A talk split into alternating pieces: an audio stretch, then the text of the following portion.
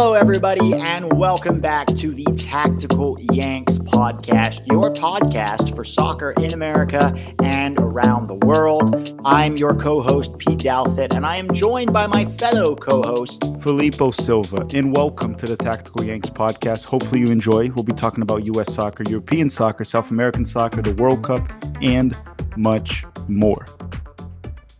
Hello, hello, and welcome to the Tactical Yanks podcast. I am your host, Filippo Silva from Tactical Manager TV, and I am alone today as Pete Douthit is still recovering, still on break, but he'll be back in 2023. But I really wanted to do this episode, and you see, this is going to be a short one. One, because I'm alone, and 2022 is almost over, and I'm exhausted, and it's pretty much time to end this 2022 cycle. But I wanted to today do a short podcast trying to rate, right, on letter gradings as if he was in college.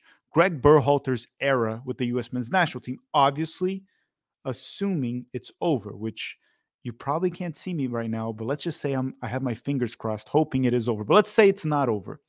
Then how would I rate it? I don't know. We'd have to see how the next cycle would go. At the time of this recording, it's still 50 50. Gregg could go, they could renew it, or he could be long gone. But since I'm going to assume he's gone, we're going to be rating Gregg Berhalter's era. And if he's not gone, I'm essentially rating Gregg Berhalter's 2022 cycle era when he took over after we failed to qualify in the 2018 World Cup, after pretty much a year or over a year with an interim head coach. And Gregg Berhalter took over after back in 2019. So, what I'm going to try to do in this podcast is I'm going to go through the tournaments that Gregg Berhalter was in charge try to evaluate if he overachieved, underachieved, or achieved what he was supposed to for the most part, and then go towards like player development, players he recruited, and then a final overall rating, right? Could be D, C, B, A, A plus, B plus, C plus, whatever it is. It'll be a college rating, right? We'll see if we're gonna if he's gonna pass this test.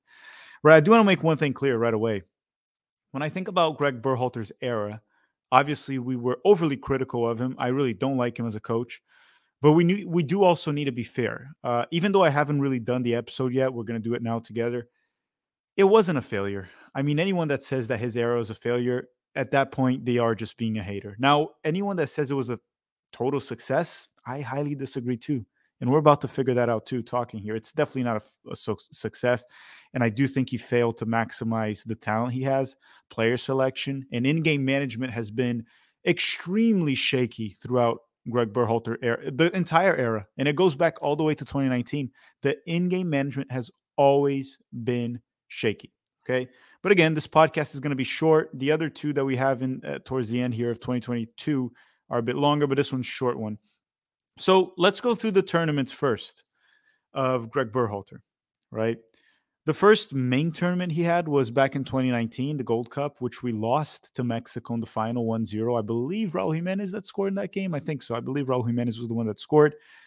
In that tournament, did we overachieve, underachieve, or achieve what we were supposed to under Gregg Berhalter? Now, losing to Mexico at that specific tournament where this generation of Mexico wasn't finished yet, Raul Jimenez was still effective. It was before he had that horrible head injury we didn't have as much talent as we have now, right? We are missing many of the players. Uh, at least two big players I remember in that game were Christian Pulisic was in that tournament, Weston McKennie was in that tournament. I remember Tim Ream was there too at a younger age. But overall, a lot of our players weren't there. I believe Tyler was injured, Tyler Adams. Um, but even if they all were there, our players have matured a lot since. So in that specific tournament, I'm not going to say he underachieved. I thought it was okay. I mean, you don't want to lose to Mexico, and he did lose to Mexico twice in a row. Then we lost also a friendly, but I wouldn't say that is an underachievement. The second place, I'd say it's okay uh, based on everything. He had also just taken over.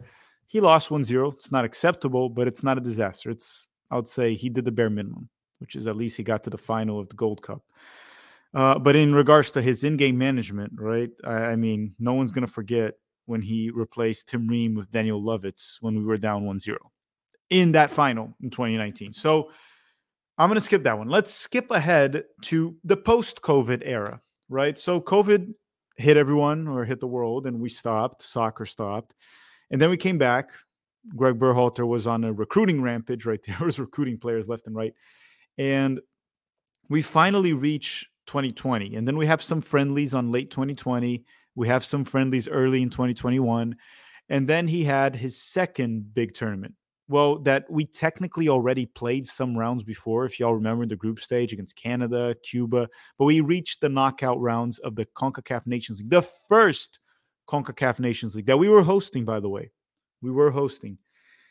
We defeat Honduras 1 0 in the first match. Uh, we got we were better than Honduras, but at the same time, we got lucky in that game in a few occasions, right? Josh Sargent made a beautiful save with his head to not allow Honduras to score first. That would have been a problem. And we defeated them 1-0 with a late goal scored by Jordan Pefok. You know, Pefok, the same one that that Gregg didn't like and didn't bring to the World Cup. He scored the game-winning goal for that match in the, the Gold Cup. Sorry, not the Gold Cup, the Nations League. And we went on to the final where we played against Mexico in the final right? Um, in that game, we defeated Mexico 3 2 in extra time in the CONCACAF Nations League final. But there's a lot to talk about because it went to extra time. First, Gregg, in that specific game, that's when it got weird. He decided to go with the back three. Uh, McKennie started, right? Tim Ream started.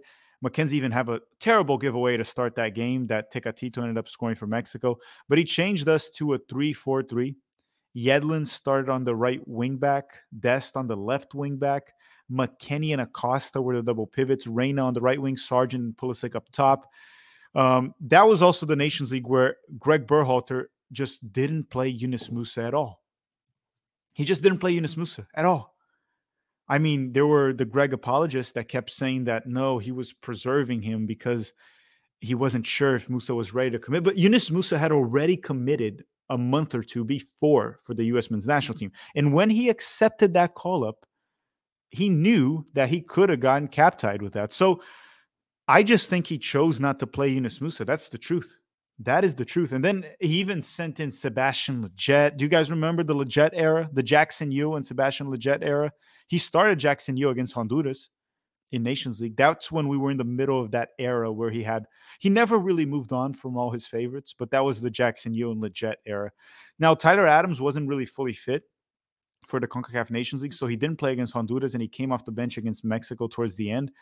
Um, Jedi Robinson, A Rob, was on the bench the full 90 minutes against Mexico. I don't know why.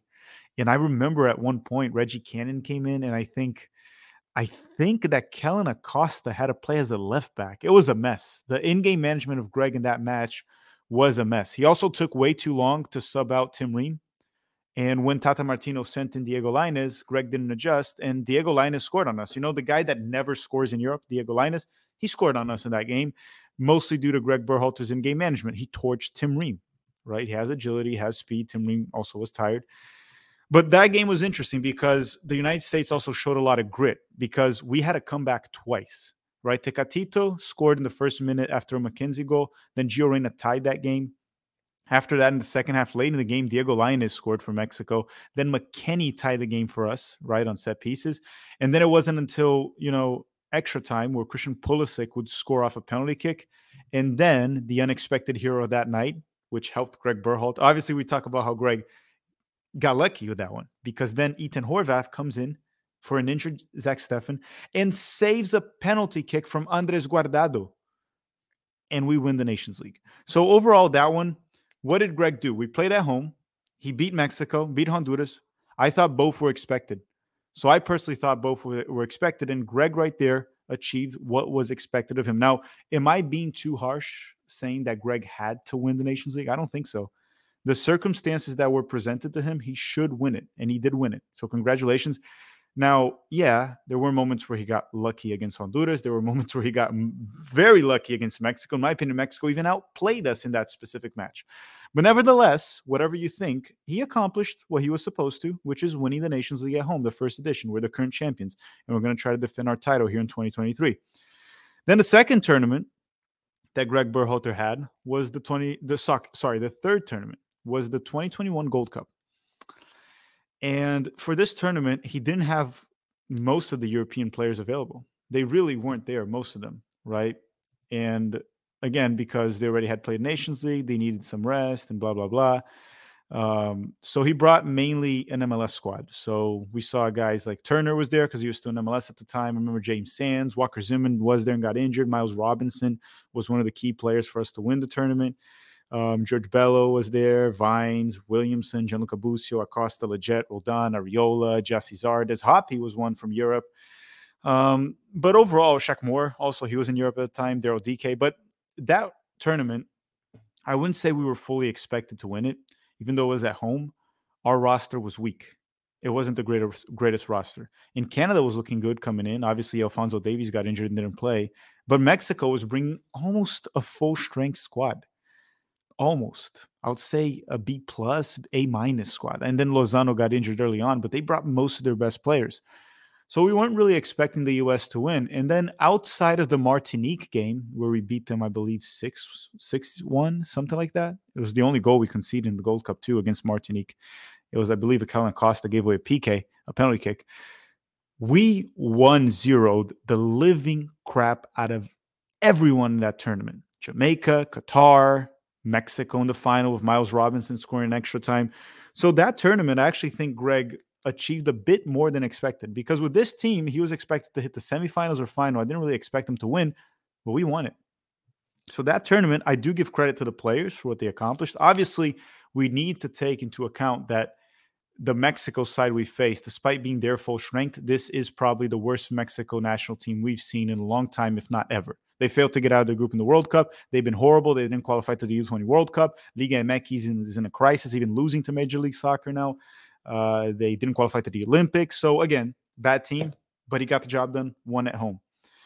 Then we reach probably the main tournament, right? Or what should I say? The pre World Cup, the World Cup qualifying.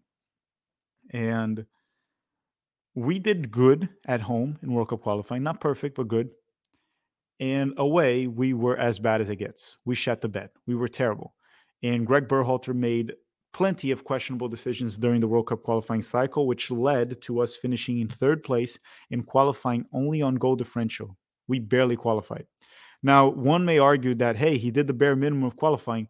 I would argue he did underachieve. And he, of course, he qualified, so you could qualify it as the bare minimum. But I actually thought it was a horrible World Cup World Cup qualifying campaign with terrible selections throughout it. Many play. He played Gyasi Zardes away still against Canada. I don't know why he was still at the Zardes experiment while Josh Sargent was left at home. There was that Panama game away that he made seven different changes from the previous match where we won, and it was just horrible and we lost to Panama. It, it was just like outside of the US Mexico game at home, and I would argue even the Mexico and the Azteca, I thought we played decently well that game. Outside the Mexico game at home, for the most part, Gregg did not do a good job in World Cup qualifying which led to us only qualifying on goal differential. And we only beat Honduras away, which was the worst team in World Cup qualifying. So, World Cup qualifying, I would, he was very close to getting an F because an F is not qualifying. So, World Cup qualifying, he pretty much gets like a D. It was very bad. It was like he barely passed the course. He barely passed the course in World Cup qualifying. And then the World Cup, we go into the World Cup. We have an easy group, in my opinion. Iran and Wales are not a good team. But in the group stage, we go undefeated. We tied England, tied Wales, and beat Iran. To me, that was the bare minimum. I guess the the England draw was a good result, but we should have also beat. We should have finished with six points. Beat Wales, beat Iran, lose to England. That would have been fine. That would have been more points. But we finished with five. To me, that was the bare minimum. And then he goes on to face the Dutch, gets out coached by Louis van Gaal. We lose. We're out of the World Cup. Um, and we'll talk about player development soon, which is where I'm going to talk about some parts where he failed by not bringing some of the young guys to the World Cup. But overall, I'm just looking here at the results of the the tournament, and I would say the World Cup he also got somewhat of a barely passing grade. It's like people are so pumped about getting to the round of 16, but look, if our goal every World Cup is going to be to just make it to the round of 16, if that's the expectation you want to hold this team to, I don't even want to watch it, man. That's not the standard we should be looking for. Try to get that round, that quarterfinals. Try to make something special happen, like Morocco did. Try to go for a semifinal run. Try to make something special. Making it to the round of 16 is not special. We have done it before, multiple times with horrible coaches. Jurgen Klinsmann has made it. Bruce Arena has made it to the quarterfinals. Bob Bradley has made it. God, Bob Bradley got us to a Confederations Cup final. So I don't find making it to the round of 16 something incredible, unlike many people. Okay. But before I go to player development that I want to go through quickly, I want to give you a quick word from our sponsor, and that is DraftKings Sportsbook. And thank you very much, DraftKings Sportsbook, for sponsoring this podcast. The NBA season is heating up, and there are still many unknowns. Now, when I'm looking to get into the action or involved with it, because I can't play because I suck at basketball, I bet with DraftKings Sportsbook, an official sports betting partner of the NBA. Now, new customers can bet just $5 pregame money line on any NBA team to win their game and get $150 in free bets if they do. So do, do this right now. Now, listen to me. Download the app, DraftKings Sportsbook, and sign up with the code TBPN. Place a $5 money line bet on any NBA team to win their game, and you will get $150 in free bets if they do. That's the code TBPN. TBPN only at DraftKings Sportsbook. So thank you very much, DraftKings, for sponsoring this podcast and bet or gamble with responsibility. Now, player development for Gregg Berhalter. Let's talk about that. Right, let's talk about player development with Gregg Berhalter. So, he did help develop some players, give them World Cup experience and much more, right? Christian Pulisic got World Cup experience. McKennie, many young guys were there. Reyna, not really, right? Because Gregg Berhalter, you know, he kind of did the whole Reyna Gate thing. But that's many of our play, the core that we're gonna have in 2026. A lot of them played in this World Cup, and they got group stage experience. They got knockout round experience. I'm not gonna list all the names. You guys know who they are at this point. But I do think Gregg Berhalter failed with the development of an actual culture within this club, this club, this national team, and all the players. He failed to integrate certain guys early, get more minutes, get them more experience. He didn't bring Ricardo Pepi, that can be a pivotal player for the United States in the future to get some World Cup experience. He didn't bring Malik Tillman that he just recruited. And and and for what? To keep to bring Morris? To bring Roldan? Why don't you bring Palmer Brown also to get some experience in the World Cup and a player that's more useful than Aaron Long? Why did you bring Jesus Ferreira? That definitely doesn't have the ceiling. It's a failure of Berhalter to recognize talent and what can be useful now and project into the future. He failed with all of that. And that is very unfortunate. Very unfortunate from Gregg. I thought that player development and experience for the World Cup build for 2026, even though his job is not really to build for 2026, his job is to build for the now. But I think he failed there, um, personally. Uh, I do think he did it because think about it. You're going to say he gave experience to Pulisic, McKennie, Adams, Musa, but I mean, isn't that the bare minimum too? Shouldn't those guys be there anyway? Now, when you ask me about like Roldan, Morris, Long, these players are useless for the U.S. men's national team right now. So wouldn't it not have been better to bring younger players with talent? And even if you didn't play Tillman, Pepi, Palmer Brown, whatever, if you, if you, even if you didn't play them, would it not have been better to have them around, give them that experience for the future? You tell me. I think it would have. I really do. Um, unless you told me that Roldan, Long, and Morris were useful veterans, which they're not. I don't get. Also, he brought Shaq Moore. The roster already had Scally, Dest, Yedlin, and A Rob, four fullbacks, three of them being right back, and, and Shaq Moore is in the roster. And he took minutes away from a Joe Scally that's playing in the Bundesliga that could have got World Cup experience.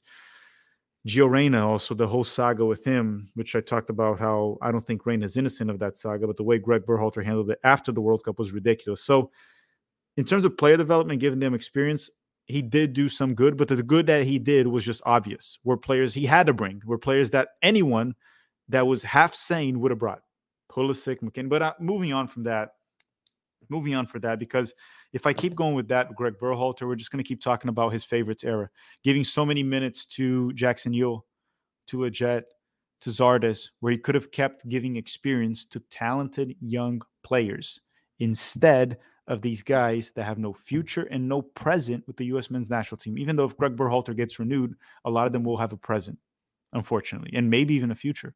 Like if Gregg is renewed, I wouldn't be surprised if Roldan makes the 2026 roster just for the vibes, which by the way, he probably failed with the vibes because it seemed like the vibes in camp did go a little bit dark at one point. So the vibe guys, the vibes guys didn't really do their job to the fullest. Last but not least is recruitment. And that is where I can give Gregg Berhalter full credit because look at it this way. He recruited Yunus Musa, Malik Tillman, Ricardo Pepi, and Serginho Dest. So those right there could be four players that at least three of them might start in 2026.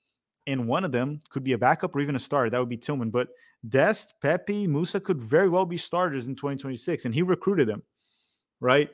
But not just recruiting with them. I've talked to different players, and I want to give Gregg Berhalter credit for this. He does him and his program. I know it's their job. I know it's their job.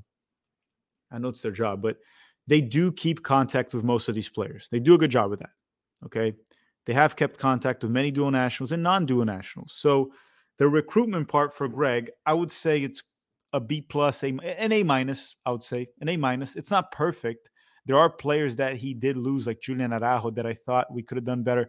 David Ochoa, is it a major loss? Only time will tell. Maybe not. Gabriel Slonina might be better or higher ceiling. Uh, but overall, Balogun that he's been trying to get, by the way, I heard Gregg Berhalter has reached out to Balogun and wasn't able to close it in time the World Cup because Balogun could have been useful in the World Cup, especially because we weren't very good at scoring goals, right? We had only three goals in the World Cup in four games. That is not good. That really isn't good. Uh, but yeah, overall, I would say an A minus for him on on that aspect, recruitment, which leads me to the last section of this podcast. Which, if you made it this far, by the way, I wanted to ask you to leave a review if you could. If you don't want to, don't do it. Okay. We'll be back in 2023 with many more podcasts, regardless of the amount of reviews. But what is my overall rating for Gregg Berhalter? And it's very hard uh, to give a rating A, B, C, D, F. So let's put it this way right away. Let's do by elimination. It's not an A, it wasn't perfect.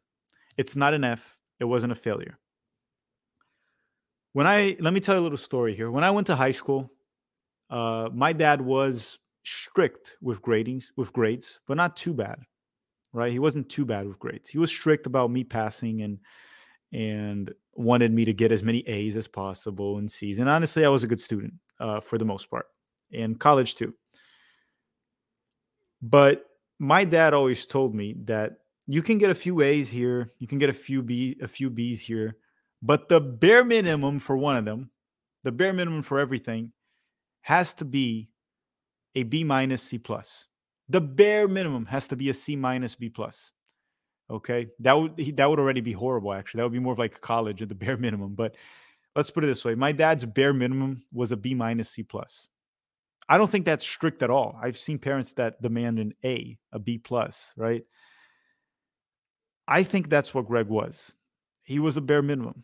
He got the bare minimum done, so you can't put him as a total failure. But he didn't do above that. He never got the U.S. men's national team to punch above their weight. So that said, I don't want to give him a B minus. I'm gonna say Gregg Berhalter's time as the U.S. men's national team coach, as the bare minimum manager, he accomplished the bare minimum, is a C plus. I'll give him a C plus, which is not bad for Gregg Berhalter, and eh, it's not great either. I think it's fair. But everyone, thank you very much for listening. That's it for this podcast. I just thought I wanted to make something and get some thoughts out of my head here and just spit it out on the very few last podcasts of the year. Probably listen by now the World Cup recap. We already released that, the World Cup recap. And then we'll have one more podcast this year, which maybe you already heard it or you're listening to it now or after this one. It's the one that we're going to go through top, the top five players that should be out December 28th, the top five USMNT players that you should watch out for in the 2026 cycle with a special guest. Thank you very much for listening, everyone. Have a Merry Christmas. If you're listening this before Christmas, have a great day and drop a review. Bye bye. It's been an honor to cover the World Cup and the Berhalter era. But it's time for us to move on to a new coach. Thank you very much for listening and have a great day.